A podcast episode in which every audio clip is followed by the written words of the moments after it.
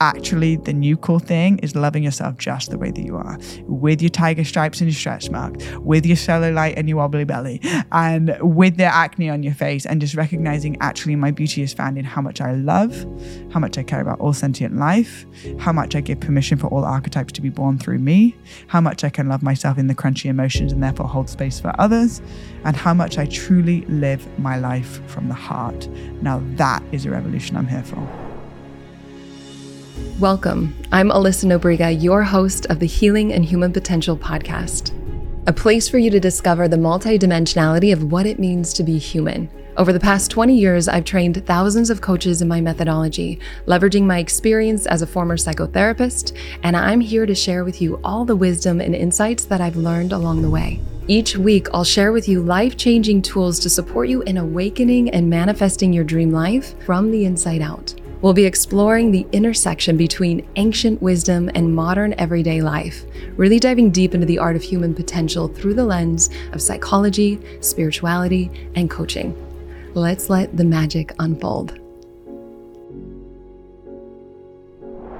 I'm so excited today to bring to you one of my dear sisters, Blu, who is such an incredible human being. She is an artist, an activist. She is the host of her own podcast and co founder of Florescence, which is a modern mystery school for women.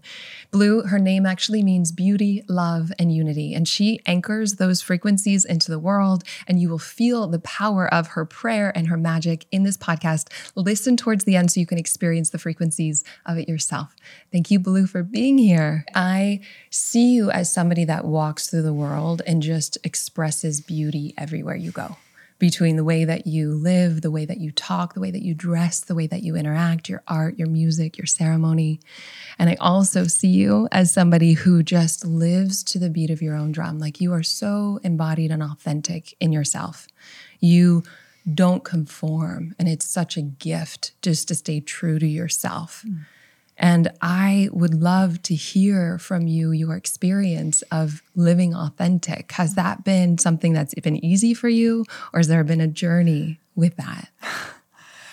Well, now this is the third time since I got here that I'm tearing up. I walked into your home. I was like, whoa, like a whole wellspring of emotions and, and beauty just exuding from every single fiber and aspect of your life mm. and who you are.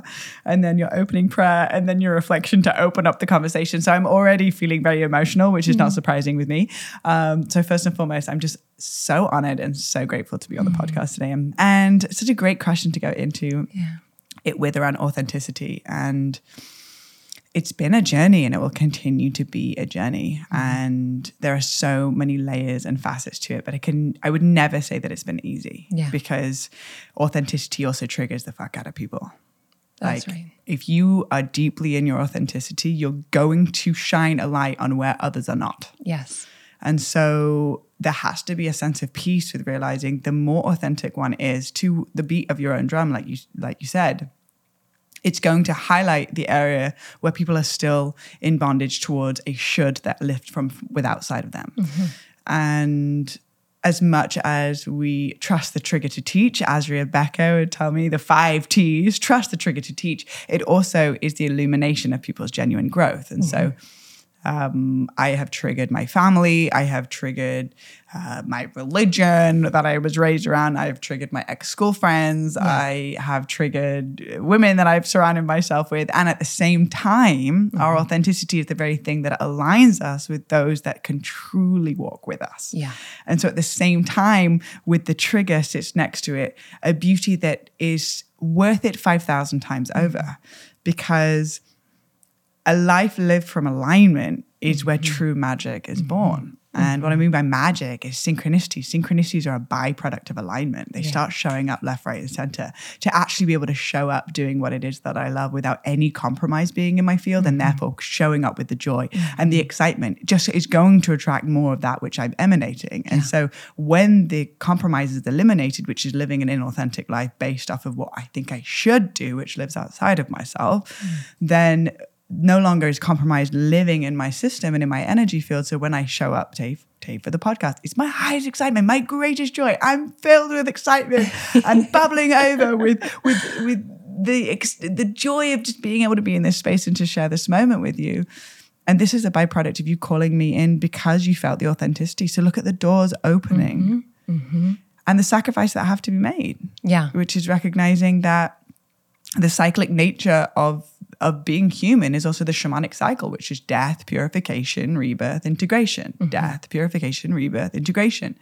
A death of an identity or a character that I believe myself to be placed from living from the outside in. Mm-hmm. Starting to live from the inside out, we start to purify that which is not serving and allow myself to start rewriting a narrative based from what actually lights me up from the inside out. Purification. Then we go into a rebirth. We're reborn into a new essence, a way of being, just Yeah. like the snake shed its skin. It's allowing itself to come into a new iteration of its being. And then there's the integration of it. Mm-hmm. If we're not actually integrating, none of it really matters in the Yeah. sense of well the difference between knowledge and wisdom is that that that knowledge is like shown to us and shared with us but it kind of sits outside of ourselves and then wisdom is when we actually integrate it on a daily practice which then it mm-hmm. just becomes us. There's nothing to mm-hmm. remember anymore. Mm-hmm. There's no facts to remember because it just becomes us. We become the medicine. Yeah. and it's when that gets locked in over many deaths and purification rebirth integration cycles when that authenticity starts to truly come home, then we can actually receive the gifts that have always been here. Mm-hmm. But if you were to order a, a gift from, I don't know, online, Yeah. but you went home, how are you going to receive it? Yeah. so authenticity is coming home Yeah.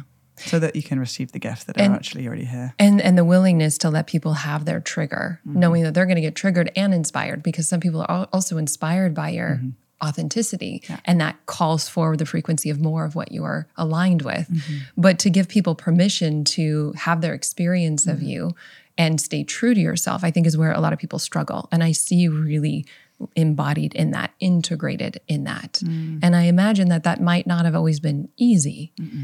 And so, you know, any words or any wisdom around helping let go of mm. trying to conform or please for others to stay true to mm-hmm. yourself. Mm-hmm. I think external validation and people pleasing is a very real thing that so many of us experience, me mm-hmm. myself included. Mm-hmm. And I'm really grateful for the way that you see me. And simultaneously, my internal process is still figuring it out. So anything and everything that I'll share on this podcast is not coming from a place that I've got it figured out. Yeah. It's coming from a place of I've been on this path and this journey for a while. And these are some of the things that have helped me. It's Yeah. not the truth with a capital T. Yeah. It is just a way that has supported me to come home deeply into myself and outside of that need to validate mm. um, from the outside of my being. Um, however, I would say that the the piece around uh, the people pleaser or the outside validation, I first start, started it with my blood family. You know, it starts with, uh, from my experience, it starts with with my mother because for the first few years of my life, the only way that I knew myself was through the, my mother's my mother's eyes. So if little baby Charlotte, I was born Charlotte, if baby Charlotte was is sitting there and, and she picks up this thing and mum goes, no, put that down, it's bad. Instantly, the only way I know that that's bad is through her re- reaction. I didn't know that that's bad. I, I wasn't born with those belief systems. Mm-hmm. So when I do something and she likes it, oh, that's a good girl. Mm-hmm. So my whole binary right and wrong experience is placed in the hands of somebody else for the first part of my entire life. And so for me to then walk in an authentic path based off of validation from myself mm-hmm. required a recalibration of my relationship with my mother mm-hmm. um, and my family. Yes. And so it as much as I triggered them because I started doing things on my terms, not on their terms, it was a necessary rupture mm-hmm. for a recalibration and a reset of the relationship. However, it was one of the toughest times of my life because it was all happening around my Saturn return and and at the same time and we can go into this later like I started losing my hearing as well. So I was experiencing severe hearing loss and completely ruptured with my family. Mm. And so the cost of a sense mm. and the cost of what I knew to be my root chakra or my grounding in this world Yeah. was completely like seemingly gone. Mm-hmm. And that was really when I was going, well, do I live a life on my knees or or do I get in trouble for standing up and walking forward. Like I would rather be in trouble from the world by being authentic to myself mm-hmm. than to live a life on my knees mm-hmm. by playing somebody else's experience and their map of consciousness of what success means. Mm-hmm. Because I do believe that there's 8 billion people on the planet and there's 8 billion different realities happening simultaneously, depending on the way that you perceive reality. And so for me to live somebody else's map of consciousness would be a complete injustice to the authenticity, which is actually where all of our power lies. Yeah. And so it just got to the point where it was like, okay, I'll do whatever it takes. Yeah. And it and it wasn't easy. And it's been painful and confusing. But that I'll do whatever it takes and laying in front of the altar of mm. my prayer of my life and saying, I'll do whatever it takes to be of service t- to my authenticity mm-hmm. and to therefore to the people around me. I think that that was really where my life actually began. Interesting. Mm-hmm. Yeah. So the courage to stay true to yourself, even if that meant the foundation of what you've known love to be and security to be mm-hmm. in service to your embodiment of your own truth. And and it's interesting that it kind of came along the same time with your losing your hearing, starting to lose your hearing as an adult. It sounds like there was a big initiation for you with ah. that. It still continues to be. Because the thing with hearing loss, or I guess any sense being deprived, is that it's a it's a series of surrendering in a minutely basis. Yeah. It's not something that's like, okay, Yeah. all is well, No, this is happening done. for me. We're good, shimmy shimmy, next lesson. Yes. It's like to be diagnosed in my early 20s that I was going deaf. Both my brother and I were diagnosed with it. Um, that it was progressive and it was incurable. It feels like a death sentence into Mm-hmm. a degree, a death of uh, some sort of way of perceiving the world. How will I ever hear music again? Will I ever even hear my voice again? How will I date people? Like, like these main things in my life, massive themes started to become in question. Yeah. And the challenge of learning to surrender to something that's seemingly out of my control has strengthened the muscle of surrender in me to the point where something like a parking ticket Yeah. or someone cut me off in traffic Yeah. or when someone needs a clearing conversation with me that's easy mm-hmm. in comparing to surrender on a minutely basis to the mm-hmm. world going silent mm-hmm. and so it's been a massive challenge but i I, it's it's almost impossible to me to put into one podcast the amount of blessings that have also presented itself. And this is one of the things that I love most about you is that you really walk your talk, you embody the work. So taking something like a challenge of starting to lose your hearing and starting to develop your inner gifts with it, your sixth sense and ESP, you know, extra sensory perception, starting to really use that for your growth, for your freedom. Mm-hmm. Can you share some of your journey with that? Mm. Well, when I first was diagnosed, I didn't. I became a victim of it. I just didn't know why. This is the worst thing that could have happened to me. Like, Yeah. what is happening? Um, I spiraled into a really deep sadness. I lost my job. I was working in Hollywood as a um, a producer for uh, award shows and big events, and I was on walkie-talkie and headset, and I couldn't hear cues, important cues. That was happening, so I had to step away from my job because I couldn't perform my job anymore. So I was like really low on money and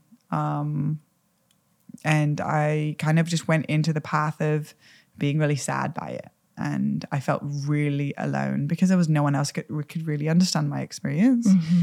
Going hard, being hard of hearing or being deaf into any degree is an invisible challenge. Like if you're blind and uh, you, it's, it's easy to see somebody that is in that sense, or um, if you're missing a limb or something, you know, it, it's not an invisible challenge. But to mm-hmm. have an invisible challenge and not want to be talking about it all the time, it can be a very lonely place. And Yeah. And the transition of it. It wasn't mm-hmm. like you were born with this. Exactly. Yeah. Is literally witnessing the world going silent and and grasping onto what once was. My confidence levels like were shot. Yeah. And still I work on that on a daily basis. Interesting. One-on-one connection, no problem. Yeah. Group settings, parties, Yeah. like oh anyway, that's a whole different story. Social anxiety, hello. Um, and um so I ended up staying in my apartment and I just started creating, like, because beauty is really important to me. And I don't mean like artificial glamour, I mean authentic beauty. Mm-hmm. Like, I mean like a rich, deep, nourishing, present, authentic beauty. Mm-hmm. It doesn't matter what physical vessel that you're in, it's about mm-hmm. the amount of love that you feel. That is what I find to be beautiful. And And so I started painting and creating, and that was my kind of my medicine mm-hmm. was to if I couldn't see a beautiful world, how could I create one? Mm-hmm. And that was when I started painting, like making murals and all these different things, and it just evolved exponentially. And Yeah. that was when I ended up going traveling around the world and realizing, like, okay, my I'm not deaf yet. Yeah. So I have my still have my hearing. So what would I do if, right? Like mm-hmm. what would you do if you knew you were gonna die next week? It's like, okay, life all of a sudden didn't become guaranteed anymore. It's so easy to think being a young person that life is just guaranteed. Yeah. It's just gonna be like Yeah. this. But it's really not. Nothing is nothing is like um, stagnant in the universe. Like mm-hmm. everything, the only constant thing is change. And so I started asking myself, well, why am I not singing? Mm. I love singing. I love singing in the mm. shower. Well, I'm afraid. I'm afraid of what people think about me. I'm afraid. It makes me nervous to sing in front of people. Yeah, but what if you will never be able to sing next week because you won't be able to hear yourself? Then what? Mm. Is fear really going to be the thing, of the reason why you don't sing anymore? Because we don't sing to sound good. We sing to liberate ourselves. Yeah. And are you going to not liberate yourself in this life because now you have like a, a clock that is telling you that you may actually not be able to hear your own voice? And so I was like, you know what? I'm just going to go right into the direction of my fear. Fear, false evidence appearing real. Like it's false evidence telling me that this is going to be the worst thing ever if I sing in public. Because there was a moment in school when I was in the school play and I didn't hit the note and all the kids laughed at me and I never sang, sang since. Yeah. So I was going to literally allow this fear to be the reason why I was going to just sit on something for, of my own liberation. So I started singing. I got a guitar. I traveled the world. I painted murals. I did all the things that I just was too afraid to Good for do. you. And you're in your 20s at this point? I'm in my 20s, Yeah. yeah, early 20s. Okay. I started going on a medicine path. I started Yeah. to look for alternative ways of healing. I started to ask questions. I started studying the gene keys. I like, I went in Mm-hmm. because there was almost like a, your time's running out. Yeah. And I think that- death or the loss, the potential loss of something seems to be like such a powerful teacher Mm-hmm. to appreciate what's already here. So, yes, you went through your grief phase, but then also it was like, well, I'm going to take my power back from the situation Mm-hmm. because I'm not guaranteed another moment of hearing, of living my life.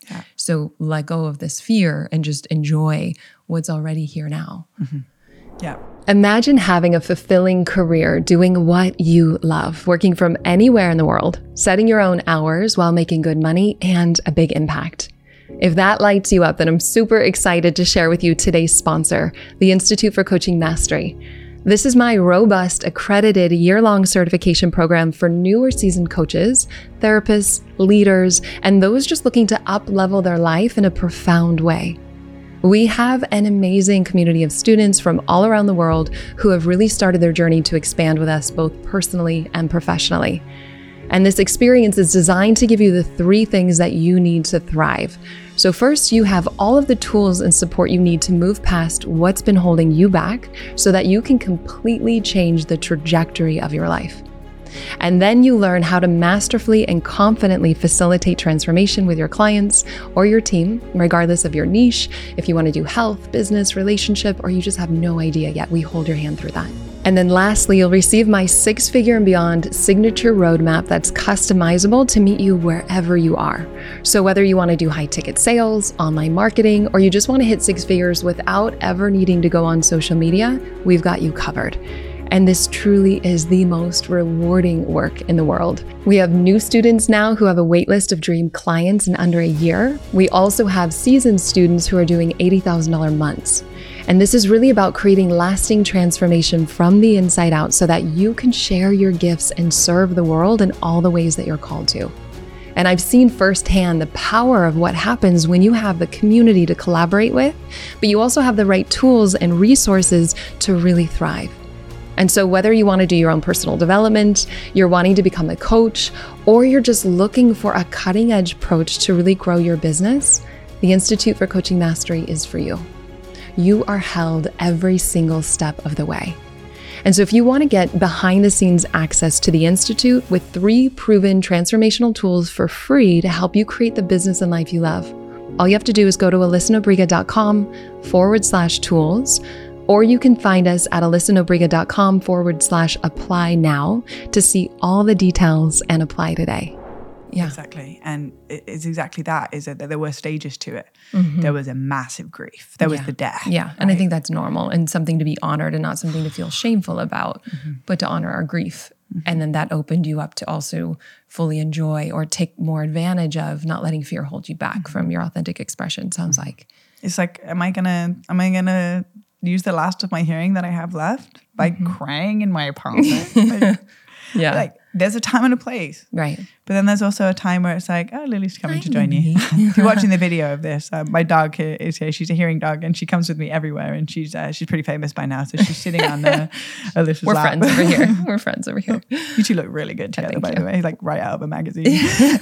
Anyways, um, where was I? I got We're, distracted. we're talking about not letting fear hold you back from just living your authentic yeah, truth. yeah, and it it just it just got to the point where it's like instead of saying why, the question was why not? Mm-hmm. Yeah. like why would I not do this? Yeah. Um, and like I said, like that's when I really feel like my life really began, and because I started living from my heart, and there is so much power there. Yeah.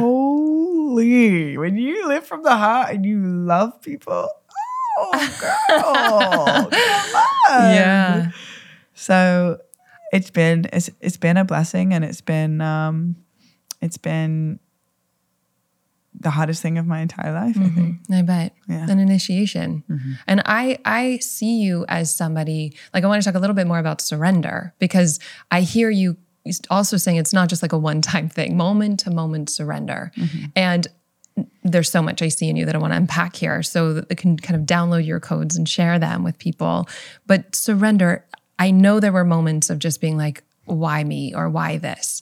Mm-hmm. And how did you really get to a place or how do you cultivate enough surrender to let go, to trust mm. whatever is unfolding in your life, to use it for your growth and healing mm-hmm. and optimization? I think what I did was I was almost like in a not healthy way, positive mindsetting myself by bypassing actually my grief. Yeah. And I was like, but this is happening for me. Yeah. Okay, like I trust this process. but I really I really wasn't like Yeah. that, but I was trying to like keep a positive mindset, Totally. you know. But there's actually something very damaging about that. Yeah, like it's toxic actually like positivity, Yeah, yes. it's ne- yeah, it's it's toxic positivity, spiritually bypassing my That's right. experience, um, and not allowing genuine healing from the root to take place. Yeah. And it wasn't until I actually started working with plant medicines um, was when I actually got to touch the root of the grief and feel it in its entirety. Every time I went, "Oh, it's fine, everything's fine, everything's great, I'll come out on top. Every time it was like like a little pocket of pain sat in my stomach. And it was another one, another one. Yep. And the body keeps the score, and it was just storing it Yeah. inside of my being, like right here on my power center. Mm-hmm. And it wasn't until I remember one, I was in an ayahuasca ceremony and I was laying on the healing mat. And everyone just came and put their loving hands on me. Mm. And it was just their attention and intention focused on my body and on my being gave me the access point into a grief that I didn't feel like I had an end. Yeah. I was so upset. I mm-hmm. cried deeper than I've ever cried. And mm-hmm. I didn't I didn't know if it was gonna have an end. I almost felt like embarrassed that Yeah. I was crying so much. Yeah. Um, But I I had to feel it in its entirety. I had to feel how much grief I was holding around this experience to then actually from that place of surrender it be genuinely authentic. Yes. Going like, no, I do trust this Yeah. Yeah. because I felt the feeling of all the moments when I didn't. So that then that authenticity of like my surrender was genuinely there. And then once it was genuinely there, then that was when the muscle started getting stronger. Um, and also my relationship with with that that cannot be named. Mm-hmm. That that that sits behind the sun. If you want to mm-hmm. call it Buddha or Allah or Krishna or Jesus or mm-hmm. God, um, the universe, spirit. There's many different w- words for it, but I'm talking about the thing that created the physical body, the things that created these beautiful flowers, the things that created that that can neither be made by man. Yeah. Um, that that we're in co-creation with. My trust in that essence and spirit Mm-hmm. is so deeply ingrained in me that even if I don't understand it in the moment, I trust Beautiful. that there is something bigger at play here. And a hundred percent of the time it has worked out. A mm-hmm. hundred percent of the mm-hmm. time. And even if in the moment my physical rational mind would be like, I don't understand this, there is a higher me that is going, and this too is perfect. Yeah. Yeah. And so that relationship is directly correlation with my surrender muscle. Mm-hmm. So I hand it over to spirit. I hand it and I, and I cultivate that relationship every day through prayer, every day through meditation, every day with my altar and my four directions. And that relationship is strengthened by the amount of time spent with it. Mm-hmm. And I went in for t- a decade now of cultivating a relationship with something greater than me yeah. so that my surrender now is not something that I do, it's just who I am. Beautiful. Mm-hmm. And I also hear the courage and the willingness to face the grief, to really be with it, to mm-hmm. presence it, is what helped you integrate it in a deeper way of being, rather than skipping over, feeling like I sh- I'm going to trust life, like affirmations and med- you know, th- meditation. Even sometimes these things can be used to bypass. Mm-hmm. I know when I was working as a psychotherapist, people I would say let's I would invite them to go there, and they're like, oh, if I go there, I'm never going to get out, or I'm going to need to throw up, and I would bring the trash can. I'm like, let's go because I knew that they had a life jacket. They had somebody to help bring them through it. Mm-hmm. And I hear that you had community to lovingly hold that presence for you to go into some of those dark nights of the ego, not dark mm-hmm. nights of the soul, mm-hmm. to go there and to really transform it through love, through your w- courage and willingness. Mm. And in that, built an authentic trust and an authentic surrender Yeah. That's not like from the mind, but it's really lived in the moments, even when the mind is telling you that you shouldn't trust or it doesn't make sense. Like I hear that it's embodied within you, which is really beautiful. I love that you call it the dark night of the ego. Yeah. That's really beautiful in Yeah. its own in its own sense. And there's so much in that. And also what you said, which really stands out, is community. Mm-hmm. Those that are willing to witness me in the sacred shit as much as the sacred excitement and the joy. Yeah. And those that are holding a loving pillow while I go, that I got you, go. Yeah. I got you, go. That's right. and like that's something that you do extremely well like in the what the heck is mo- happening what i truly think that it means to hold space is mm-hmm. to actually just a be a witness mm-hmm. and b to filter all one's own thoughts to just love that person no matter what it is that presents themselves That's right. and and recognizing it's not about what I say, it's about the energy that is being contributed. So you're such an incredible facilitator and space holder and therapist for this reason, uh, because of the unconditional love that you hold, no matter what it is that presents itself. And that's truly the space where somebody can heal. Yeah. And I got to receive that from the people that loved me in that moment, that allowed me to feel that much grief all night and to Mm-hmm. know that and, and feel honored that they got to be a part Yes. of a reclamation and a rewriting of what my greatest challenge was and realizing that all of us have all of us have a challenge all of us have We an do. achilles heel all of us have something Yeah.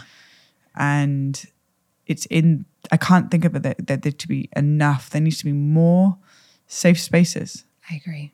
for people to feel Yeah. so they can heal That's right. That's right. And it's like, you know, I always share that if you, if there's not presence online, then don't go into it because you need to have some level of resource, some level of nourishment. Ego on ego, fear on fear is not going to be healing. When there's some higher dimension of presence or love or acceptance, whether within ourselves or in relationship, then we don't get caught in that dynamic and actually can transform it. Mm-hmm. So, as you are exploring on your edge right now, what's something that's kind of alive for you? What where are you playing at in your mm-hmm. edge of coming home to yourself, of reclaiming these parts of you? Mm.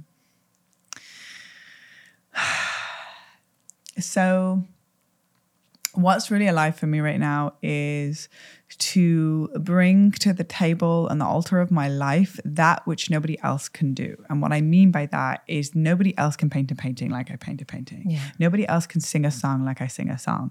Nobody else can move their body the way that I move my body. And nobody else can move their body or sing a song or paint a painting like you can either Yeah. right? There is something that is so unique to us. Like you can't replicate 10,000 brushstrokes on a canvas um, by anybody else. And that's what makes art and creativity and expression so unique. Mm-hmm. And so, as much as I absolutely cherish and love having my podcast, and I'm really pouring myself into that, it's more so story time as a byproduct of living a life of creativity. Mm-hmm. And so, it's not I'm making content, I'm actually allowing the world into my life being a living expression of art. Mm-hmm. And so what's really exciting, alive, and an edge for me it's going back to music and i've specifically I, I, started wearing my hearing aids when i was singing and i realized i started to become dependent on them mm-hmm. and my i would get really nervous to sing in front of anybody without my hearing aids because it's hard for me to hear mm-hmm. um, what it is that i'm singing um, necessarily and so that's for me, like anytime I feel that fear or that contraction come up, that's kind of an indicator for me if that's the direction that I really want Same. to go in. I've got four planets in yes. Scorpio, like we out here, like I'm going real deep Let's in this lifetime, it. like I'm going to feel it. I'm, yeah. I'm, like one of my ruling planets is Pluto, which is all about death and rebirth as yeah. well. So it was like classic. Okay, we just get to make peace with the fact this is going to be a reoccurring theme in my life. Um, you go deep and you go high. You go the yeah, full range. The, the full spectrum, baby. Let's go. Every key on the cable.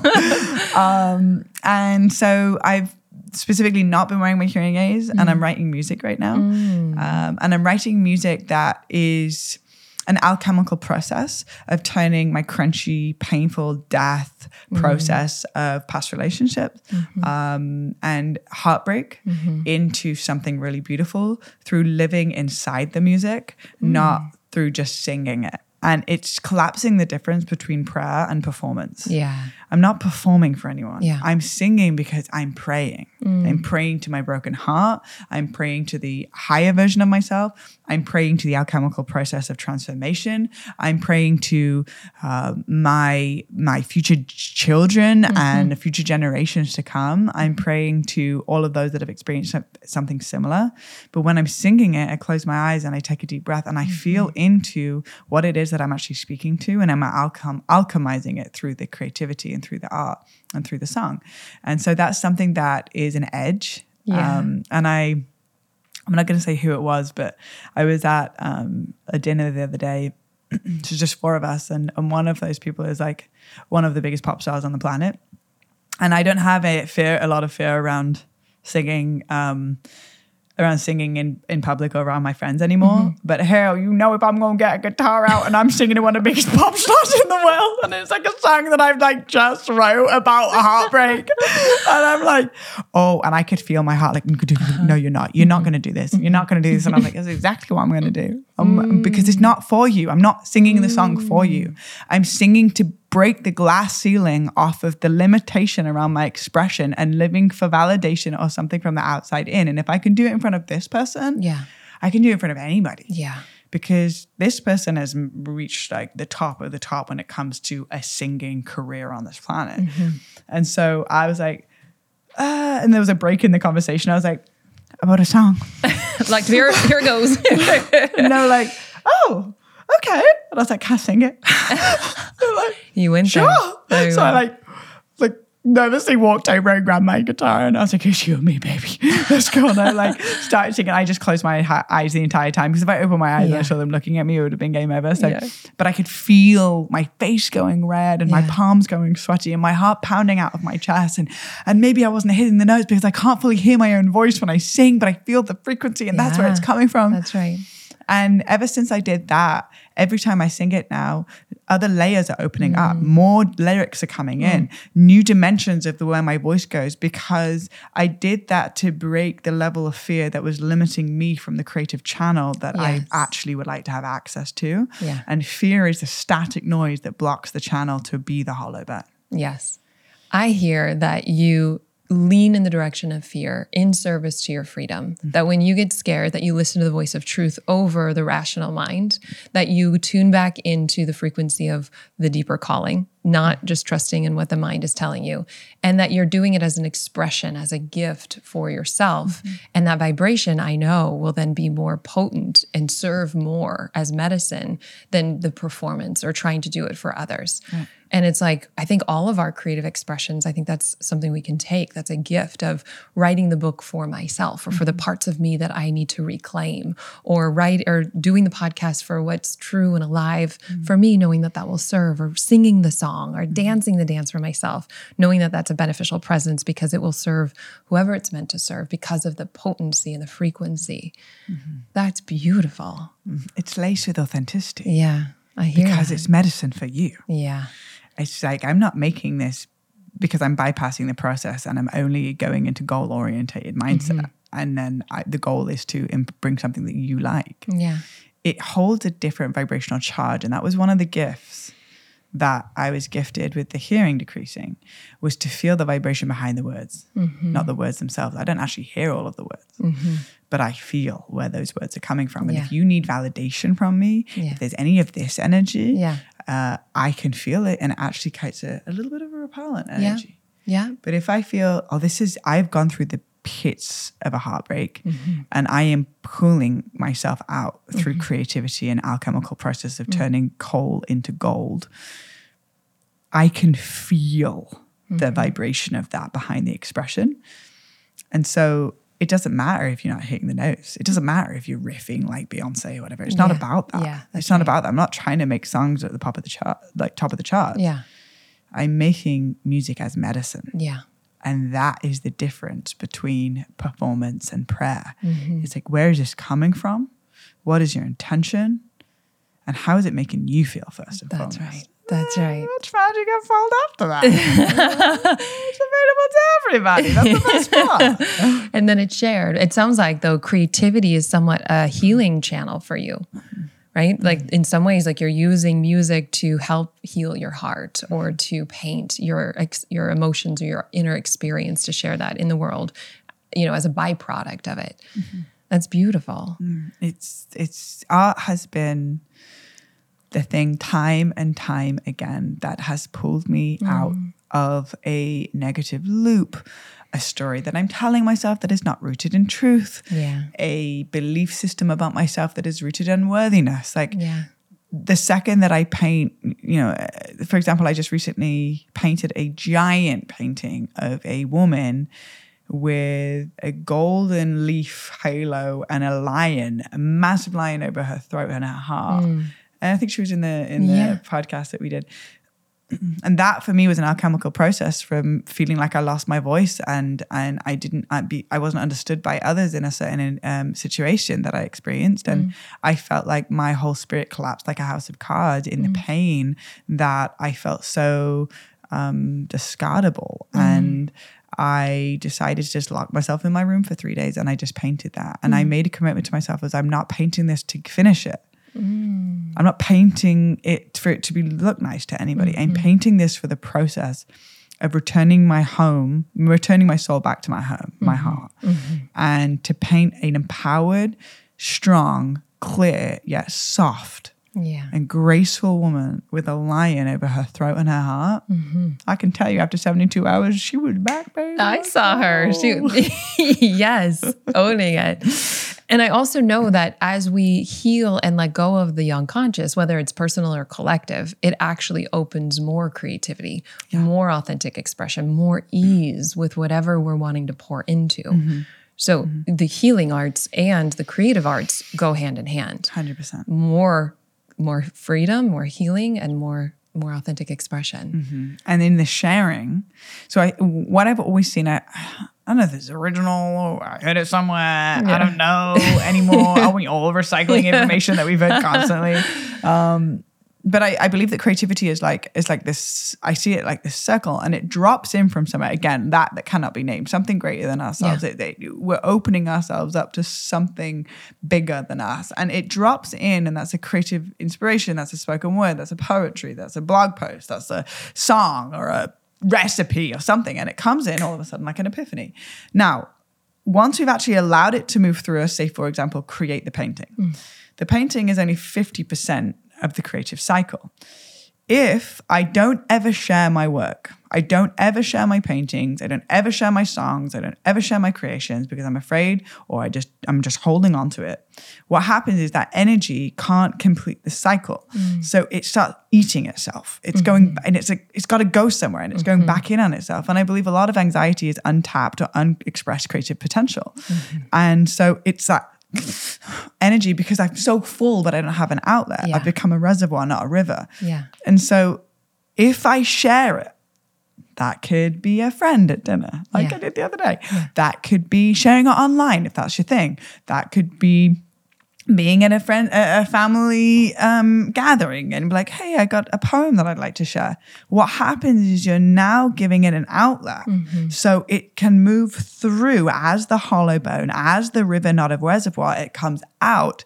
And then what happened is then you go back to the top in comes more inspiration. In comes more uh, creative expression because there's more room. Yeah. Yeah. I'm not a filing cabinet Yeah, we're not Right. hoarding. It just wants to move Yeah. and express. The heart wants out. Yes. And there's so many different expressions and ways to honor that creative channel. Mm-hmm. Work, even. I don't think a lot of people think of, I think of coaching and I think of therapy and I think of all of that I do as creative expression. Mm-hmm. You're you're tapped into the moment. And I love the quote, work is love made visible. It's like when we're tuned in and Mm. Yeah. present, it just channels through and we're uplifted and nourished by the experience, Mm-hmm. which is delightful. And that's the made visible. That's the other 50% right. of it. That's You're making right. it visible. Yeah. Otherwise, what is it? Yeah. And we're here to create and play Mm-hmm. and express and dance together. Yeah. Listen, I, somebody told me the other day, I really love this. Um, I don't, I don't really know a lot, and like I don't really know like like I'm really good at that many things in the sense of what I do know that I'm good at is play and pray. Yeah. Yeah. Everything else, I'm just kind of making it No, up. You're like, good oh, at I many don't know, I'm things. just winging it. but play and pray are high up there. Another one is power. Mm-hmm. Ironic, like I experience. So I think we're on the same page of saying yes to our full human experience, our full spectrum of aliveness, right? So the the vulnerability is beautiful, and I feel honored that I've been able to support you in dropping into your vulnerability mm-hmm. and guiding you at a time that you know helped you find some clarity. And I also think stepping into our power and our gifts is also such a beautiful full spectrum experience.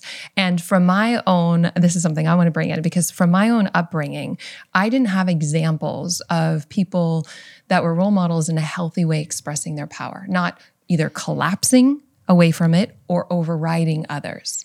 And I think it's really healing for women especially to see other women to stand in their gifts, to share their their their power in a way, their medicine in a way that's not overriding, but it's also taking space. Like my experience is you walk into a room, you know yourself, you're tuned into something deeper, and you share your gifts. And to me, that's powerful. Mm. And I would love to hear how you hold that or what your experience is like sharing your gifts or, or tapping into your power. Mm.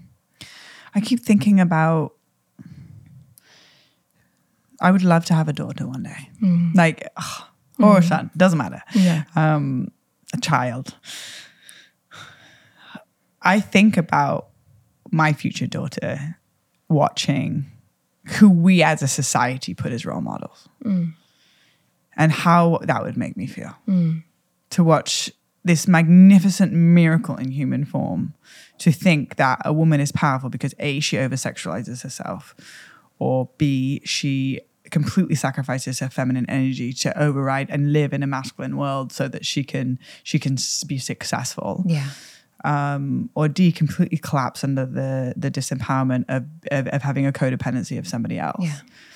And so it's like, okay, if these are things that we navigate already in general, what would it look like if I devoted my life to creating that which I would be so proud my daughter to tune into? Hmm. I would be so happy for her to witness a woman that is powerful because of how much she loves, that has found a beautiful sweet spot between her masculine and her feminine energies, knows how to create and also knows how to play. Mm-hmm. A woman that loves so deeply that it's an all encompassing, nurturing essence that touches every single person in her immediate field and that she can tap into any and all archetypes. The sacred sexuality if that's if that's something that feels like her flavor the um academia the sage the um play the eternal child the the creative artist, like whatever it is, but knowing that she can have access to all the different archetypes, and that's where her true power lies, is to be that which is needed. And so when I look at large around even podcasting, around um, who again, who society is placed as role models. Like we have the Kardashians. I look at Instagram and I see all this artificial glamour, and I feel my own mental health getting Yes. chipped away, believing that because I don't post photos of myself like that, or because I don't have a face like that, or because I don't have a body like that, then I won't find a partner or I won't be lovable. Um, and even just looking into the podcasting world, like the number one female leading female podcast right now is soul crushing to me. And i'm not going to say who it mm-hmm. is but mm-hmm. just mm-hmm. just the topics. And like I, i'm i'm just like i'm triggered and i'm frustrated Yeah. that this is how we place the power what a powerful woman actually means at the society of the collective at large. Yeah. and so I'm going to use that trigger as fuel. Mm. And I'm going to create that which I wish to see more of in the world. And so, what does power means to me and beauty means to me? Yeah. It, it power is in love. Like it's the most powerful superfood that exists. It's gonna make your teeth whiter. It's gonna make your face clearer. It's gonna make you keep your weight the right way. It's gonna make you radiate out of every single pore and fiber of your being. When you love yourself, and the crunchy emotions, the beautiful emotions, when you can transcend this binary experience of there being right and wrong and to mm-hmm. allow the most sacred thing to be what mm-hmm. is, mm-hmm. and you soften your entire being. Richard Rudd talks about the awakening process is a series of softenings. Yeah. We just soften, we soften, we soften our being, we soften our breath, we soften our bodies, and that's when we can actually move through the gift. Um, when there are women that are embodying this element that are reaching millions of people through their platform, through mm-hmm. their podcast, mm-hmm. then I will feel happy that my daughter has got role models that are genuinely powerful women. Mm. And that's why I'm so excited for millions of people to hear your podcast because I believe that you are one of those women. And I think that, yes, everybody, I know Mama got a podcast these days. And I, am so happy that there are more voices mm-hmm. specifically for this whole little micro dream of like my baby my baby girl watching these women watching you watching these podcasts and going i want to be more of me because she's more of her Yeah. I think we're all on the same team. There's no competition in this. Mm-hmm. It's about like how can we become the media and how can this message get out as far and wide as possible that actually the new cool thing is loving yourself just the way that you are. Mm. With your tiger mm. stripes and your stretch marks with your cellulite and your wobbly belly and with the acne on your face and just recognizing actually my beauty is found in how much i love how much I care about all sentient life, mm-hmm. how much I give permission for all archetypes to be born through me, mm-hmm. how much I can love myself in the crunchy emotions and therefore hold space for others, and how much I truly live my life from the heart. Now, that is a revolution I'm here for. Yes, sister. Amen. yes. And so, what I hear from that and I feel the transmission of that is the vision of what you want to create mm-hmm. and using the trigger as fuel. And I'm just thinking of myself, I can feel sometimes, like even seeing you, we were at a, an event, um, I think at Andre's place. And I, like when the mic or the space, unless it's given to me, I can feel sometimes there's like a, I go into more of like a, a patterning that I w- witnessed in when I was a child, a little bit of a collapse, unless it's like my event or somebody's giving me the mic and it's mm-hmm. clear. But I don't, ex- I don't experience you do that. I experience you take the space. Is there mm-hmm. more that you tap into? when you when you just hold a room when you is it is it just because you're connected with love or what what wisdom what insights do you I got have? Leo in me, baby. oh i want to feel the leo i love this leo I've got that i got Leo all cancer water yeah, yeah, I'm Scorpio Sun. Like my Scorpio, I'm actually kind of like reserved. I'm like introverted, and I don't really go out much, and I don't really hang out with people that much. Um, but outward facing, I'm super Leo. Like, Okay. and and I had there was a ceremony that I once did where I had a conversation with my ego, and my ego walked into the room, and she looked just like me. She was like wearing what I was wearing. And she came in and I tried to fight her. I was like, I was like, you're not supposed to be seen. You're not allowed to like this. This is people like trying to get validation. And, Yeah. blah, blah, blah, blah. Yeah. and so when I pushed against her, she pushed against me twice that's as right hard. that's right And so every time I would like push her, she would push me back down. And I was like, oh, okay, so fighting my ego is not going to work. yeah that's right And then um, I had I was like, okay, well, how do I work with you in a way that is recognizing without my ego would never share my gifts? Yeah. So like how do I work with you in a way that you're going to be here? You're going to have to have a seat at your table. Mm. And what I was shown was to place my ego on like a like an outfit, put it on, Ah. put the fancy stuff on, do the things, put my little rings on, put my little bow. But you're just hair, wearing it. Put my makeup on. I'm, on, I'm coming on a podcast, but I'm on podcast. But just don't forget to take it off at the end of the day. That's right. Like if I'm gonna go to Andre's gathering and he's asking me to do a prayer, oh, you know I'm gonna step in. Mm. Yeah. I'm gonna put my little ego on. I'm gonna enjoy being seen. I'm gonna enjoy sharing It's it It's a costume. because I have to enjoy it for others to enjoy it. That's but right. if I'm like, well, what am I doing? Yeah. Ah. which is still ego, right? Which is still another aspect of ego, Mm-hmm. It the one is. that's self doubt. And only the ego judges ego. Yeah. So what I hear is like putting it on as a costume, Mm-hmm. knowing that you're wearing it. It's not. It's not who and what you already are.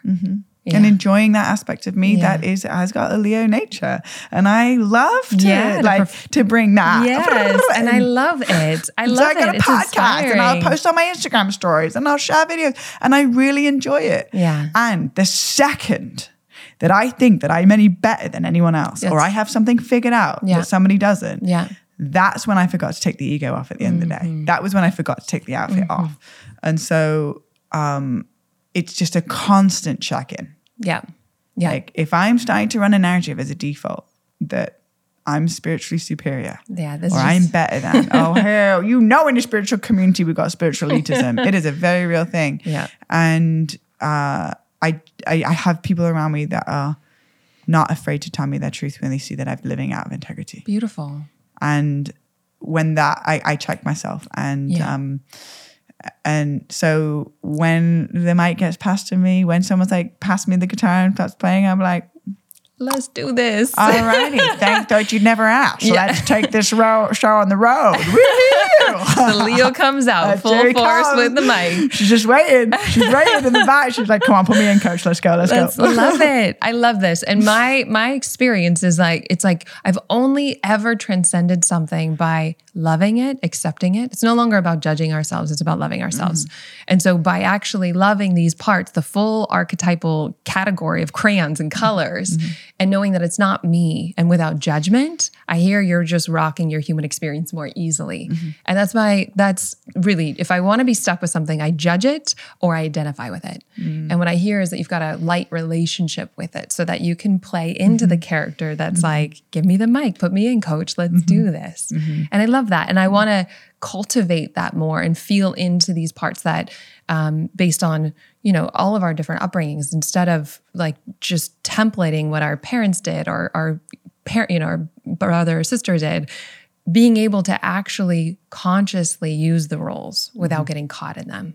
And if there gets to be something too sticky, it sounds like not only will life reflect that back, but so will our community, right? Mm-hmm. That it's here to show us where we may be a little bit confused Mm-hmm. or identified and lost.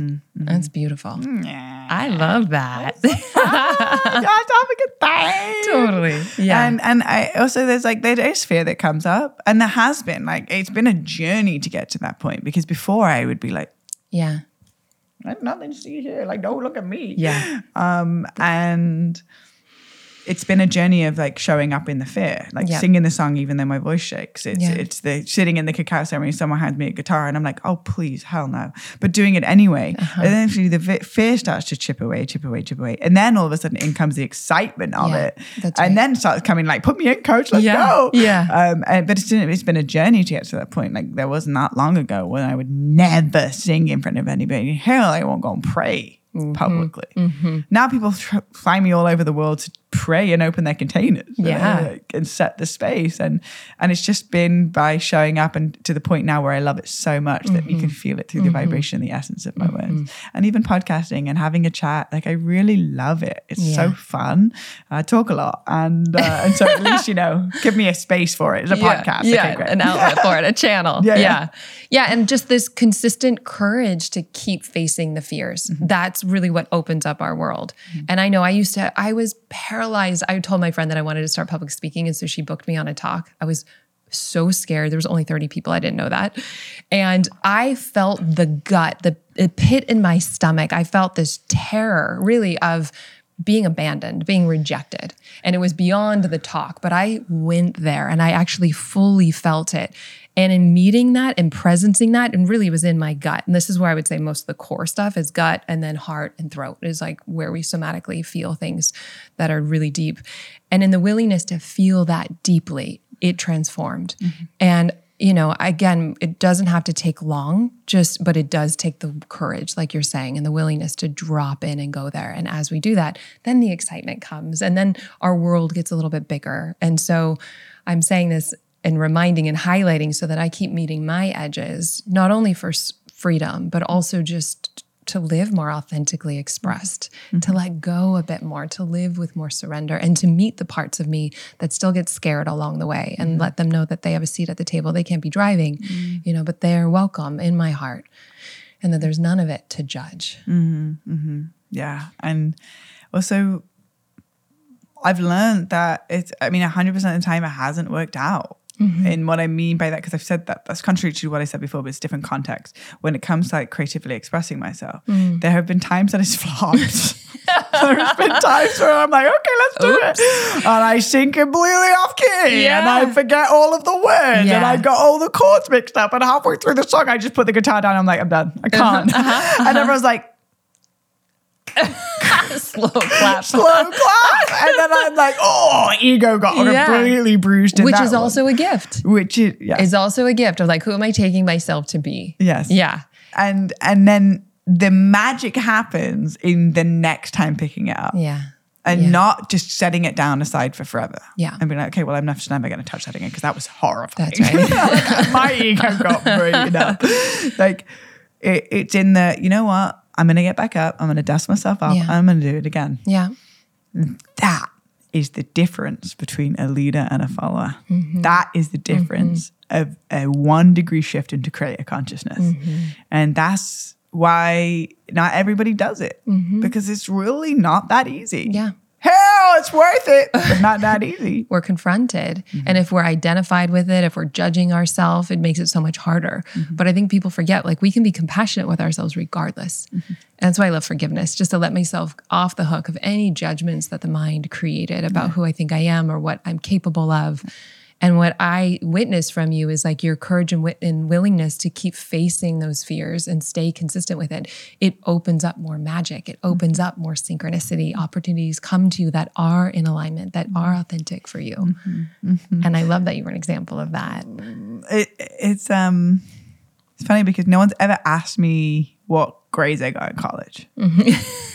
when I was in college, it was the biggest deal about what GPA I got. Oh my god, there was so many upset comment, like uh, comments, remarks from my teachers and from my tennis coach and from my mother about my GPA. Yeah.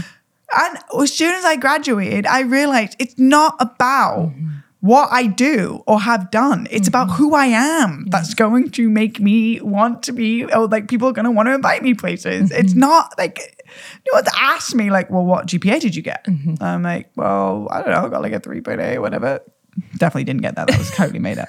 Um, and uh, like, then they were like, okay, now you can pass. It's actually, it was like, like, oh no, I really value how I feel in your presence. Yeah. Yeah. I would love to have you more about Yeah. an opportunity for you to give this job or do this thing and give mm-hmm. this talk or mm-hmm. whatever. And mm-hmm. so I've realized like it, the, the greatest investment we can make is like the richness of who we are. And the richness of who we are is like experiences, um, f- ceremonies, moments of like doing it because it's scary, using some of my off time to learn a new skill, to learn a language or to learn how to paint on YouTube. P.S. Most of my life skills came off of YouTube. YouTube University. That's right. Girl, I am a graduate of University YouTube.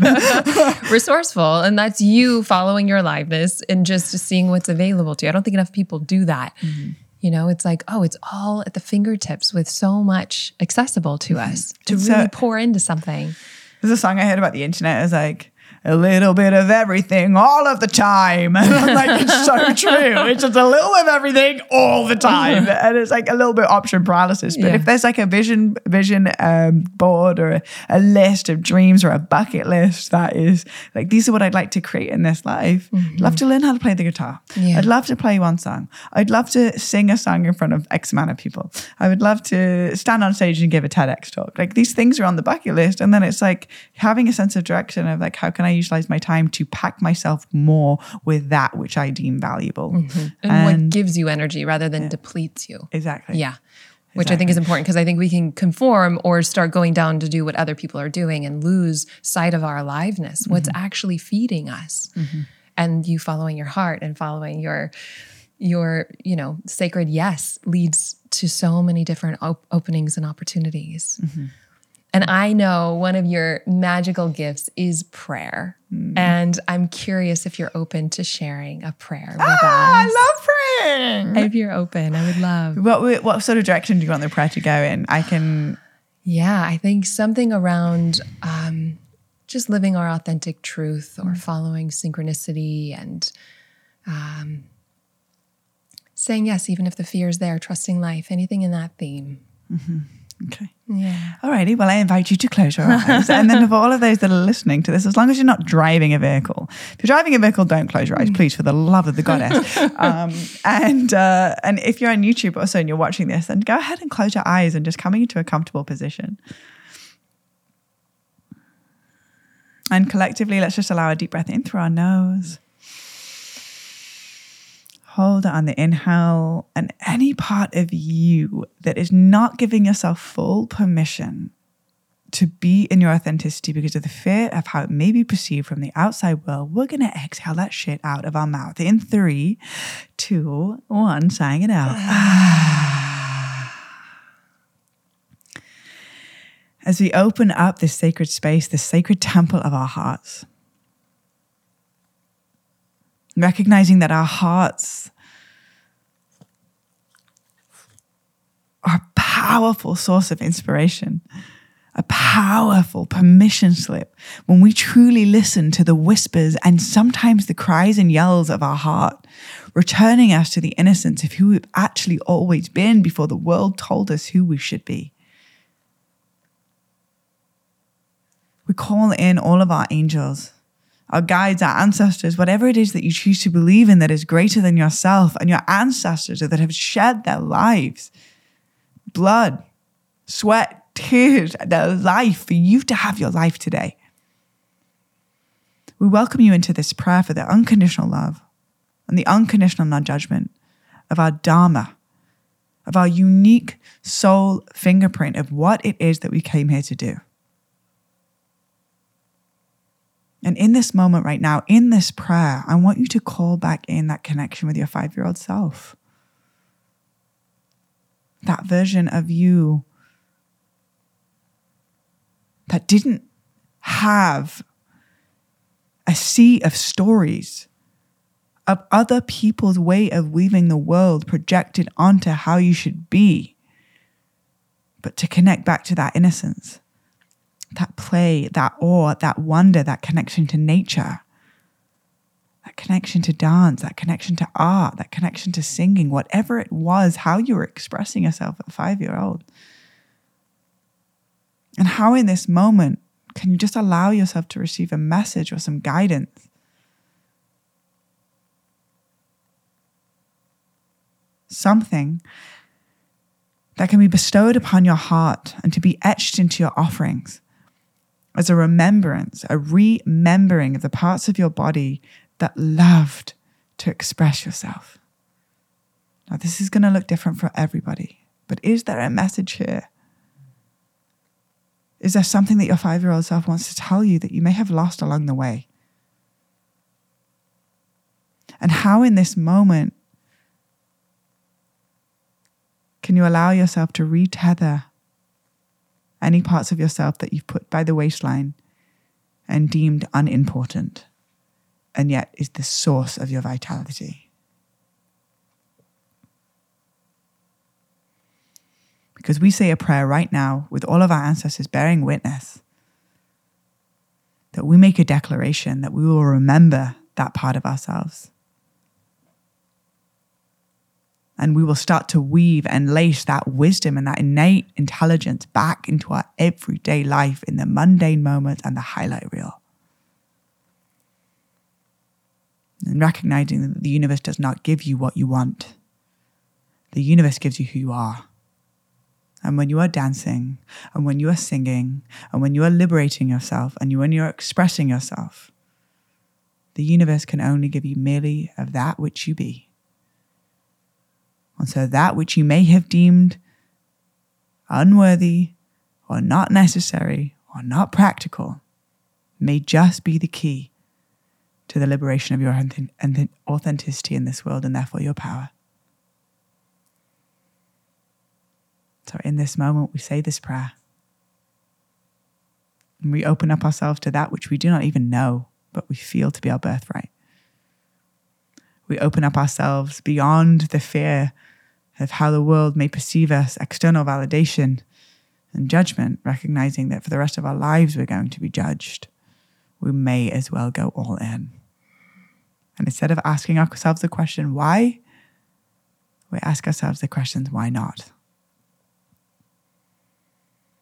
And we don't just do this work for ourselves, but we do this work for our children and our children's children, for all future generations to come, for every single person we come into contact with and we impact them with our contact of our eyes, our hugs, our love, and our listening. And may we continue to transmute compromise into our joy and recognize it's not about what we do, it's about who we be that will allow us to lay the path of the next chapter to come. So, in this moment, we give ourselves in prayer to aligning ourselves with everything that we have always been and everything that we always will want to be, and collapse the timeline of our five year old self and our present current reality into one.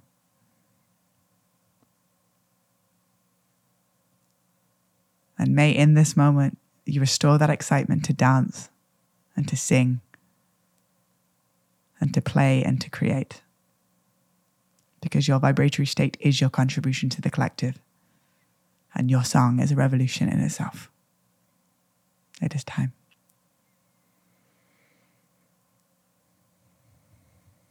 With our collective prayers being placed into the space across all timelines, across all dimensions, and across all of space. It is so, and so it is. Mm. So it is. Mm. I just got transported. Thank you for that. Oh, so juicy. Love a good prayer. oh, I love it. Like, put me in, coach. Let's yes, go. Let's, let's pray. pray. do you do you have a practice every day? Do you tune in like that?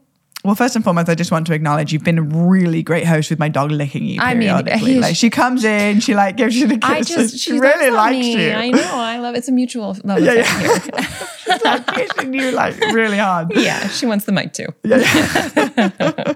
you know, we throw in a little bit of curveball and distractions into your first ever podcast. Yeah. It's like you have a highly needy dog no, just jumping on your I'm lap. I'm loving on her. Yeah. So you're you're doing an amazing job. Um. And secondly, uh, do I pray every day? I feel like my your, life your is a practice. prayer. Yeah. I pray all the time. Mm. I pray on the way here. I pray in the car. I pray about, like, I'm always mm. in conversation with something greater, mm. recognizing that every single word that I say holds a vibrational charge. Every single thought that I think holds a vibrational charge that is emanating out of me like a radio tower, only mm. bringing back like a boomerang system that that I am emanating. And you are a magnet. You attract people, situations, opportunities. It's beautiful. It's wild. Yeah. It's so wild. And I, I think we get so lost in the in the 3D of I need to do it in the physical world and yet tuning into a deeper dimension of your being. I mean, that's where it's at. And I feel like prayer is one of your superpowers to do mm. that. Shamanic work being another. Mm. Yeah. It's I just I can't put enough emphasis and it's so cliche, but it's like like love really is the greatest force in the universe and it will call to you everything that you could ever imagine. And the one of the best journeys, the most rewardable journeys that exist is the journey inwards. Mm-hmm. And I think that there's some idea of like, oh, one day I'll find a spiritual teacher in the Himalayas and yeah. he will take me to Shambhala, you know, like yeah. that concept. But actually, I think that it lives within all of us in a room, no matter where you're at. If you're just right. closing your eyes and like really facing off with these, with with our emotions, with with with going through programs or or su- a support that you hold and facilitate in the trainings that you do, like this kind of work is essential. It is Yeah. so important. I agree. But to be curious enough to even ask the questions to find yourself in a position or a container that you Mm-hmm. lead is is is the piece there is that curiosity and once these these pieces get locked in another dimension starts to open up to us recognizing that yes we type an email and it flies out of our computer Mm-hmm. we may not see a physical letter actually fly out of the computer but it's sent Mm-hmm. there are non-physical realms that are happening all the time and if we actually really truly understood the power of our word we would never speak about things we hate Yeah. Right.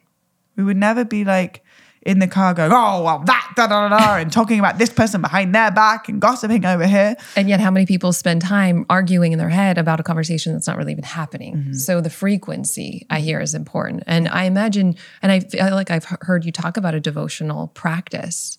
Do you, what does that look like for you right now? So How do you cultivate it? I have seasons. Yeah. I'm not like like Andre who does a practice every single morning for like years on end. Yeah. Um, I go through seasons and I will put myself through these 40 days of devotion challenge. So before the sun rises, I come and sit in front of my altar. I'll light a candle and I'll do my morning practice. That will be 10 gratitudes, morning pages, which is three pages of just like letting the channel open, no matter what it is about, whether it's my dreams or if it's just something that that I you know I was processed last night or whatever it is. It's just like coming through on the morning pages, but it's really like cleaning the soot out of the chimney so Yeah. that the channel can be clearer. Um, I you sometimes make an offering with some sacred tobacco or some sage to the earth. Um, I will do. I have 108 um, mala beads and and I do my mantras. Um, I'll sing in Sanskrit with my shruti box. Um, it's really more so about being in the marination of gratitude and prayer to start the day. So that's the first domino that gets pushed Yeah. throughout the rest of the day. Um, and my I, my life is the best when I'm in my devotional practice. Like when I have my practice locked in, life is really good. I think it's like a ballast in a in a boat where it just holds you and anchors you in a deeper truth, regardless of what's happening with the Yeah, winds of life. exactly. Having a daily practice or a regular practice to tune in. Yeah, it's it's really important. Um, and I do want to breathe the human back into it as well. Yeah. That like if you don't do it, that's okay as well. You know, like the the, Especially the, the like, shame and guilt that we uh-huh. sometimes feel being like this is today." unspiritual of Yeah. me. and and and I and I want to paint a real image of what it is that I do, which is I I become that which is needed. Mm-hmm. And As opposed to like a regimented way it's supposed to be. Yes. And sometimes that which is needed is to sleep past my alarm and to rest. Mm-hmm. And sometimes that's which needed is like I really need to calm my monkey mind of being so distracted to come back to my devotional practice and like really be in my meditation. Um, I know in the core of my being, I think we all know to the core of our being that which enriches and that that depletes. Mm-hmm. I can tell you for sure if I'm waking up in the morning, I'm going straight into my cell phone with the blinds closed, Mm-hmm. I'm depleted to start my day. And I push the first domino from that frequency. Mm-hmm. When I wake up in the morning, keep my phone on airplane mode, sit in front of my altar, call in the five directions, work with my mala beads, say my gratitudes, write my morning practices, jump in a cold water, lay in the sun, have a shower and sing all of my, like my favorite bulletproof. yeah. Oh, you know, I'm gonna be like walking on water. I'll be like, Hey. I'm everybody. it's all in me. You know, like I, I feel that like, when I start my day. So I, I, it's only me, myself, and I that I got to face off with mm-hmm. to go. Well, you know what feels good, and you know what doesn't. Yeah. So what you're going to choose today? Yeah. And it's many micro small decisions made from a place of I choose enrichment over depletion that will create a default life mm-hmm. Of a container, incubator, home, or space that is laced with the essence of expansion. And I like the micro, the you know, if somebody doesn't have a morning practice, just to do five minutes of gratitude in the morning, just to start small. And I'm with you. It's like a way of being, not regimented that it has to be that way every mm-hmm. day. But you know, I've been doing meditation, I think my whole life on accident. But I know when there's some type of a practice, I think morning practice and a night routine. I think people will do another podcast on night routines because I think that's a lot where it's at too quality of sleep and the nourishment. Um, but to have something where we tune in and yet it doesn't need to be so, it can be small, it can be simple. And the inspiration that comes from that is everything. Yeah. Exactly. Yeah. Oh my goodness. I close my eyes and shut my mouth for 10 minutes. I'm so excited to go live my life. I'm like, wait, but there's so much I'm missing. I I, gotta go back out there and I can enjoy myself. I did five, no, five, four days and four nights in a complete pitch black cave in the darkness retreat. And I was chomping at the bit to get back to my perfect life. Mm, Yeah.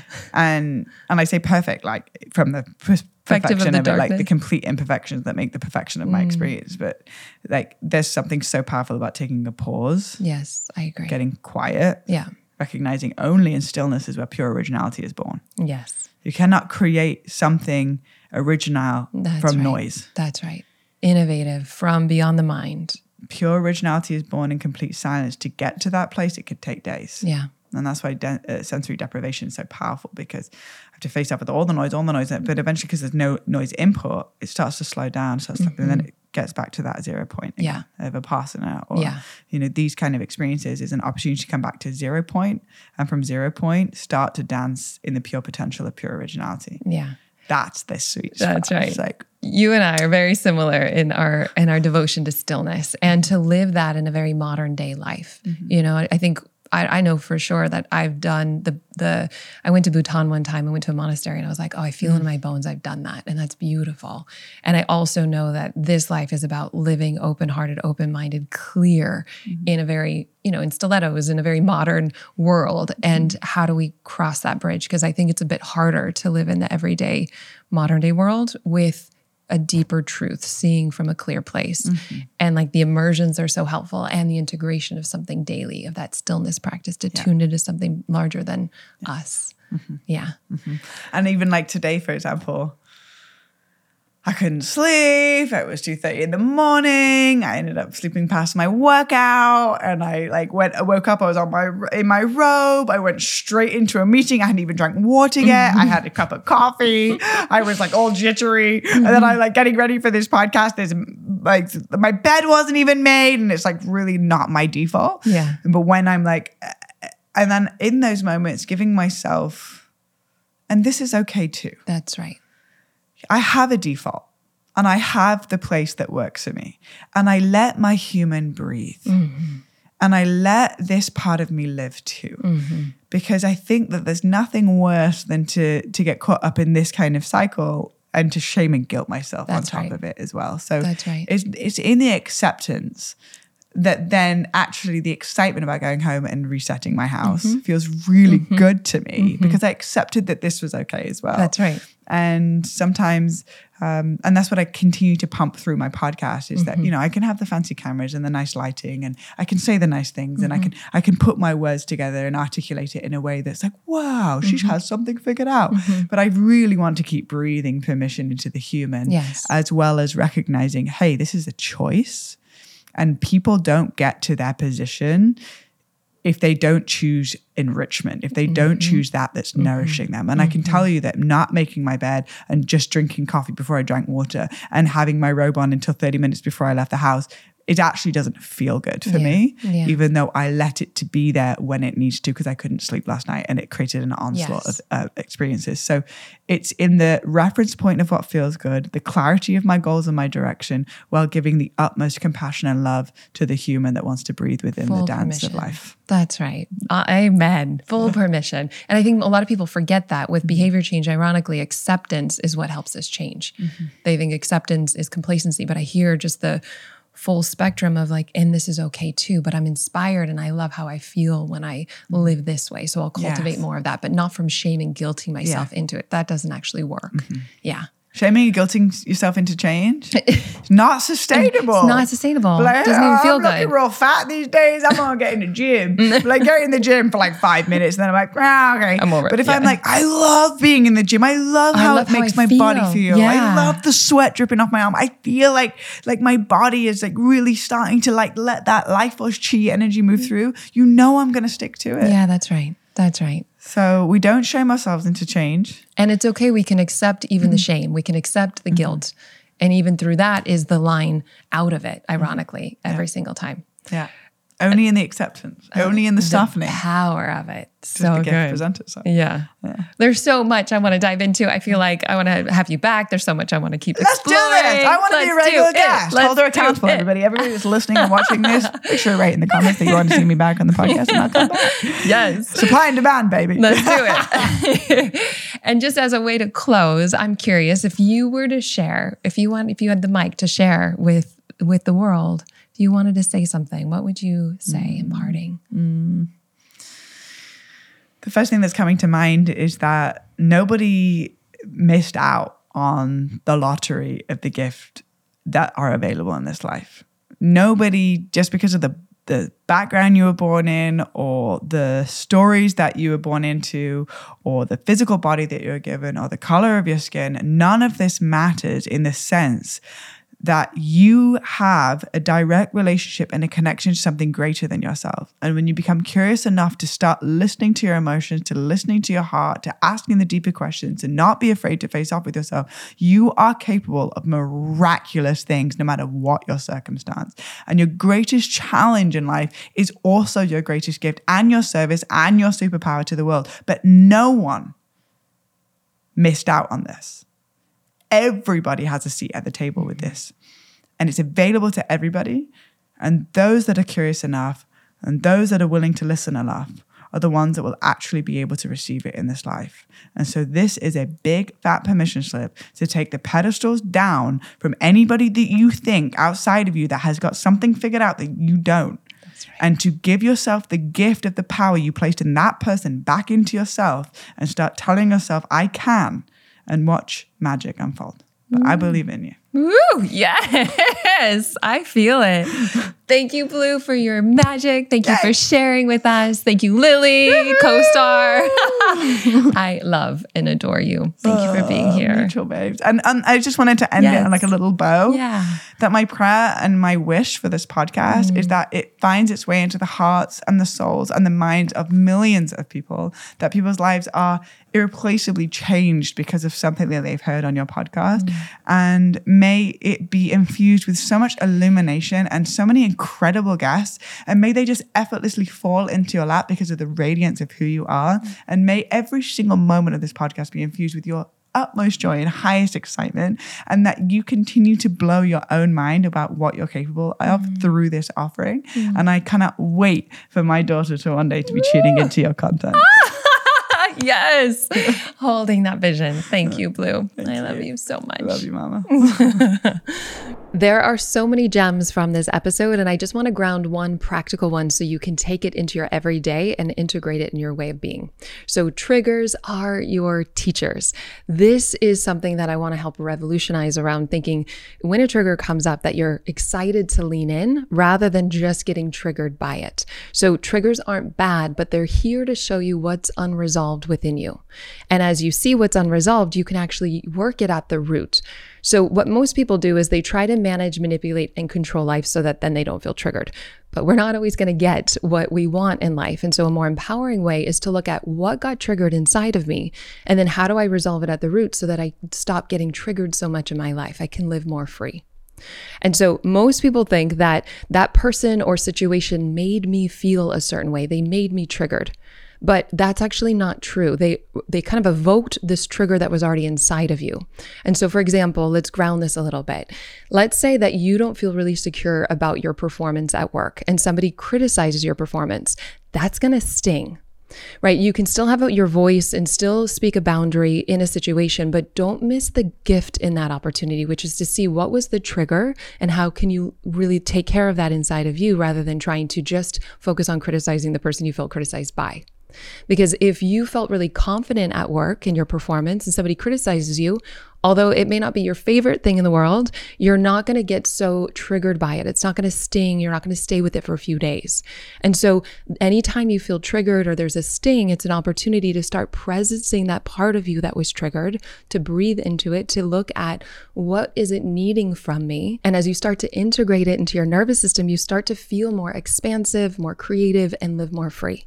So, the next time you're triggered, know that it's here to show you something inside of yourself that you can presence and you can start to live more free as a result. I'll have a lot more episodes coming up, practical ways that you can do that both somatically, mentally, and lots of different levels. So stay tuned. Thank you so much for doing this work that changes the world, starting with yourself. It truly does make a difference. And if you're finding value in this podcast, a cost free way to support us is by leaving an up to five star review. It does mean the world to us. And as a thank you gift, we're going to send you one of the most powerful tools that you will ever discover.